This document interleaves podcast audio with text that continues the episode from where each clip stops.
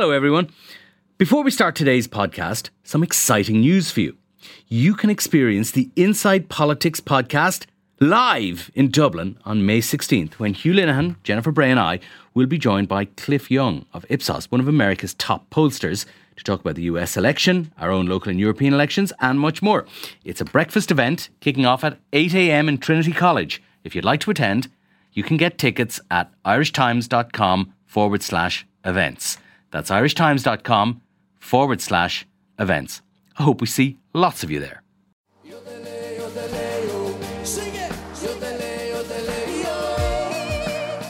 And that was Ilinca and Alex from Romania, whose yodel rap mashup made it through from Thursday night's Eurovision semi final to compete in the main event, which takes place on Saturday night in Kiev. Unlike Ireland's Brendan Murray, who failed at the first hurdle. Hello, I'm Hugh Linehan, and you are very welcome to this latest instalment of Inside Story, a podcast series from the Irish Times in which we talk to our journalists about the background to all kinds of stories they're working on for the print edition or on irishtimes.com. And today, I am joined on the line from Kiev by Patrick Freyne, who has the onerous task of being our regular regular Eurovision correspondent.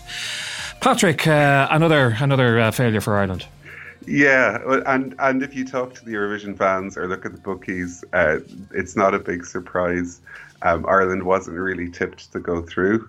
Um, we have not done well in this competition in some time, and actually, when you meet fans from other countries here and say you're from Ireland, it's quite funny. They kind of they, they, they often put their hand on their shoulder and they go, Johnny Logan, Linda Martin what happened? Like this has happened to me about three times. So there's this real sense that Ireland's like yesterday's country when the Eurovision is concerned. So there's a there's almost a sense that um, Ireland are sort of like the English soccer team of Eurovision, aren't they? Always harking back to past glories, but just not at the races anymore. Uh, we're not at the races anymore, and and I kind of come to understand that there's really good reasons for that. Like we like to blame external factors like the politics or tactical voting between countries but good songs still make it through to the final. If, if there's a really good song it always makes it through to the final. Um, the problem in Ireland is that the country doesn't really take it seriously anymore. We see it as this bit of fun where we get to kind of laugh at the Europeans. Nearly every other country, apart from the UK, takes it seriously as a song competition. So you mightn't be into the style of song or you mightn't be into pop music, but there's some really good songs in the competition that you could imagine on chart radio. We don't send those songs anymore. And is is that a change in Eurovision itself? I don't want to dig too deep into this because, of course, it doesn't necessarily deserve it. But it does strike me let's looking dig at deep. let's dig deep. Uh, having having watched because I've got a Eurovision fanatic in my house, so having watched the entirety of the two semi-finals uh, and uh, watched it uh, over the last few years, it strikes me that Euro, the the the what you might call the the average Eurovision song has got better in that it's got more like the pop mainstream. It's become better produced. Um, I remember I was watching a Katy Perry video a few months ago and I thought, that could be in Eurovision. And I was listening to the new record from Haim on my Spotify the other day, and some of them, some of those, some of those songs, I thought they're kind of glossy, you know, soft pop, uh, very well produced. Not unlike some of the stuff I saw from Switzerland and Austria last because night. Because we're totally behind the curve now. Once upon a time, perhaps other like so, it's a way bigger competition now than it was, and perhaps in the past, the Eurovision was this kind of dated relic. But we now live in an era where everything is kind of niche stuff. There's no mass markets. And here's Eurovision, the biggest TV show in the world, around 200 million people watching it.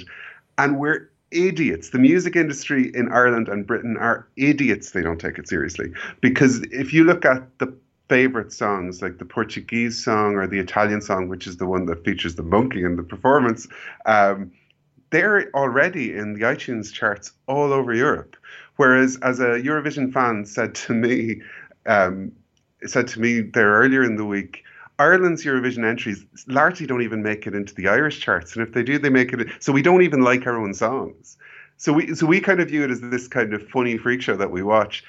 Um, actually, it's this huge platform. And, and, so, I mean, speaking of dated relics, you were spending some time with Louis Walsh yesterday, and um, uh, and Linda Martin, of course, was involved. I think, to some extent, in the in, in the selection of this of this particular entry. I mean, is I mean, is that where the problem lies? It seems to me again and again over the last few years in the various ways in which RTE have tried to figure out this this particular conundrum. They've gone to the kind of the heyday of the of, of the Louis Walsh boy bands or that kind of that kind of stream of DNA in Irish pop music. And you know, I mean, frankly, that was always Drek, and it doesn't you know doesn't sound any better at twenty years removed. So is that part of the mistake? Um, uh, yeah, I don't think the problem is that Louis and Linda are necessarily relics. Um, I think I said last year on a podcast after doing the show in Stockholm that I think uh, Ireland has failed the Eurovision. The Irish people have failed the Eurovision.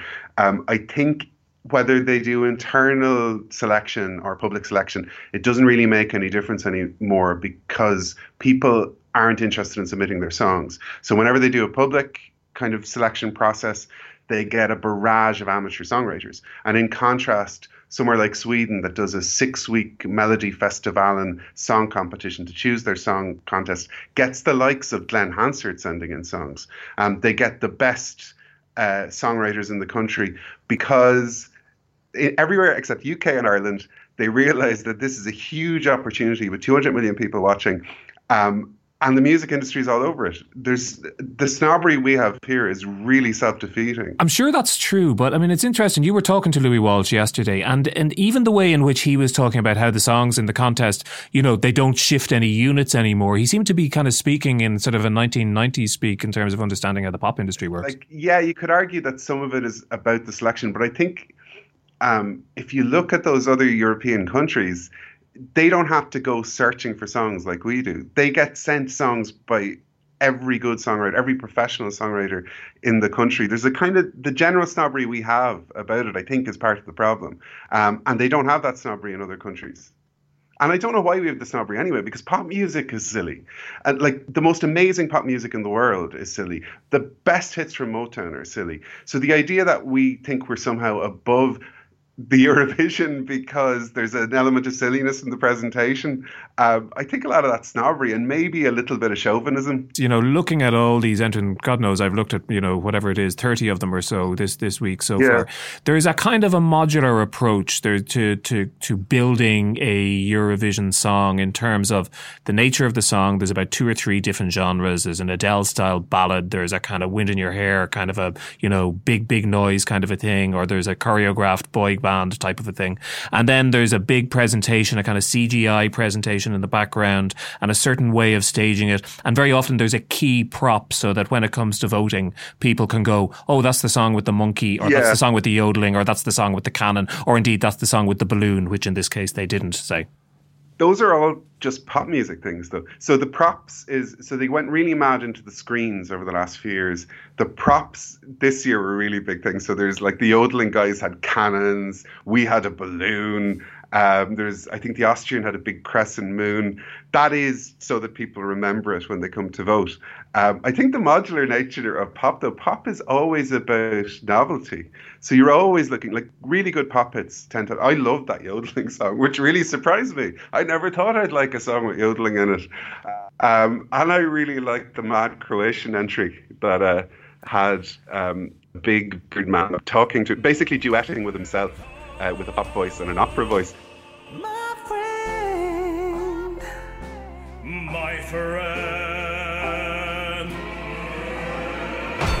That's all kind of fun. And I think like like all my snobbery about Eurovision's gone. Like any of the snobbery I still have is, is more the snobbery I have about pop music. And it's not even snobbery. I just love the silliness of pop music. And I don't think it detracts from your enjoyment. How then does issue of kind of camp and gayness and the mosh fit with all those very healthy looking men in their tight t-shirts, obviously having a great time, how does that fit with that? I think that uh, as a lot of gay Irish fans I've met have said to me this year and last year, um, I think general public only realised it was very popular with the gay community in kind of the late 90s. And Karen Fricker, the academic who often uh, writes for for this paper about Eurovision, has said that it was due to 1998, which was the first year. It was the year that Diva won, and it was also the year that they opened up the audience, so it wasn't just invited guests in suits um, so much anymore. And it was just glaringly obvious that this was popular with the gay community.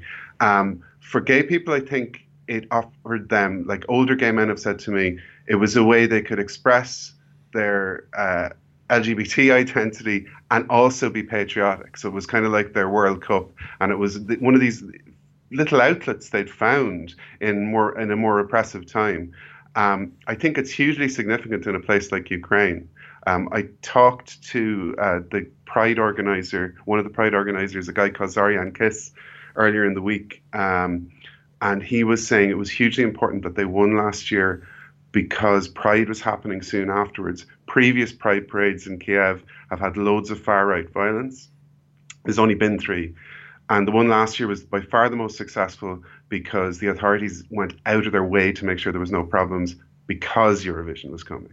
Um, so there is a I don't think it's as widely known here that it's popular with the gay community, but it's known enough that they're they're kind of conscious of these things. And then you've mentioned, you know, the the politics to some extent on the ground in relation to that, and there has been a lot of politics, particularly around the, the you know the conflict between Ukraine and Russia, both in terms of the winning Ukrainian song last year and the fact that Russia aren't uh, aren't at the competition in Kiev this year, um, and. Uh, pointy headed broadsheet newspapers like ours tend to focus an awful lot on this element of it, Eurovision as representation of geopolitical tensions and social change and and and all of that. But I wonder, do we overplay that to some extent? Because to be honest, looking at everybody else in the competition this year, I don't see any kind of sign of that sort of thing. We we do and we don't. Um, like I find it really interesting because I'm a pointy-headed Irish Times journalist. Um, uh, and every few years, there's an issue with like somebody waving a flag from a contested territory. Or this year, there was a very significant issue where the Russian entry had played and annexed Crimea, so couldn't come here legally by Ukrainian law. Um, for Eurovision fans in what they call themselves the Eurovision bubble, uh, Eurovision is about unity, and they don't like those conflicts so much. But there's a, there's a huge soft politics that that goes with this too. Like I think. Um, like I think hosting it here is really significant for Kiev. They get to show politically that life goes on despite what's happening over in the east. And I I think that there is a kind of general little sense of utopian, we're all in this together, uh, brotherhood of man kind of thing that comes with um, with the Eurovision anyway. I suppose finally, Patrick, tell us uh, tell us two things actually. Tell us who's going to win on Saturday night and who you'd like to see win on Saturday night. Um, I love the yodeling song. I don't know why I love the yodeling song, but I don't think it's going to win. Uh, everyone here thinks uh, Italy's going to win, and the the odds are on Italy. It's the song is really good. It's actually it's got a man in a monkey suit dancing around on stage as part of the act, but apparently that's a reference to Desmond Morris's The Naked Ape. Um, so it's, it, the song is all about, uh, I think, uh, it, has got philosophical overtones, apparently. Um, actually, just one other thing I should mention um, I've never seen levels of security like there are here. Uh, there's every street has hundreds of policemen on it. Um, and I think they're just really, really conscious that because, because of the reasons I was saying earlier about um, it's a showcase for Kiev as an as an European leaning um, functioning city. Uh, if anything went wrong, it, it would throw that up in the air entire completely. So uh, there's police and army everywhere. Right. Well, let's hope nothing does go wrong, and uh, see you back in Dublin safely on, on Sunday. Patrick Freyne, thanks for joining us. Hello. Hello. Hi, was that okay? Uh, Kiev calling. no, that's great. Should have done that. And that's it for this poptastic edition of Inside Story. We're going to play out with a little bit of Francesco Gabbani and his Dancing Monkey with Patrick's favourite for Saturday evening. Thanks to our producer Declan Conlon, and remember you can get me an email at hlinehan at irishtimes.com or you can find me on Twitter. But until the next time, goodbye and thanks very much indeed for listening.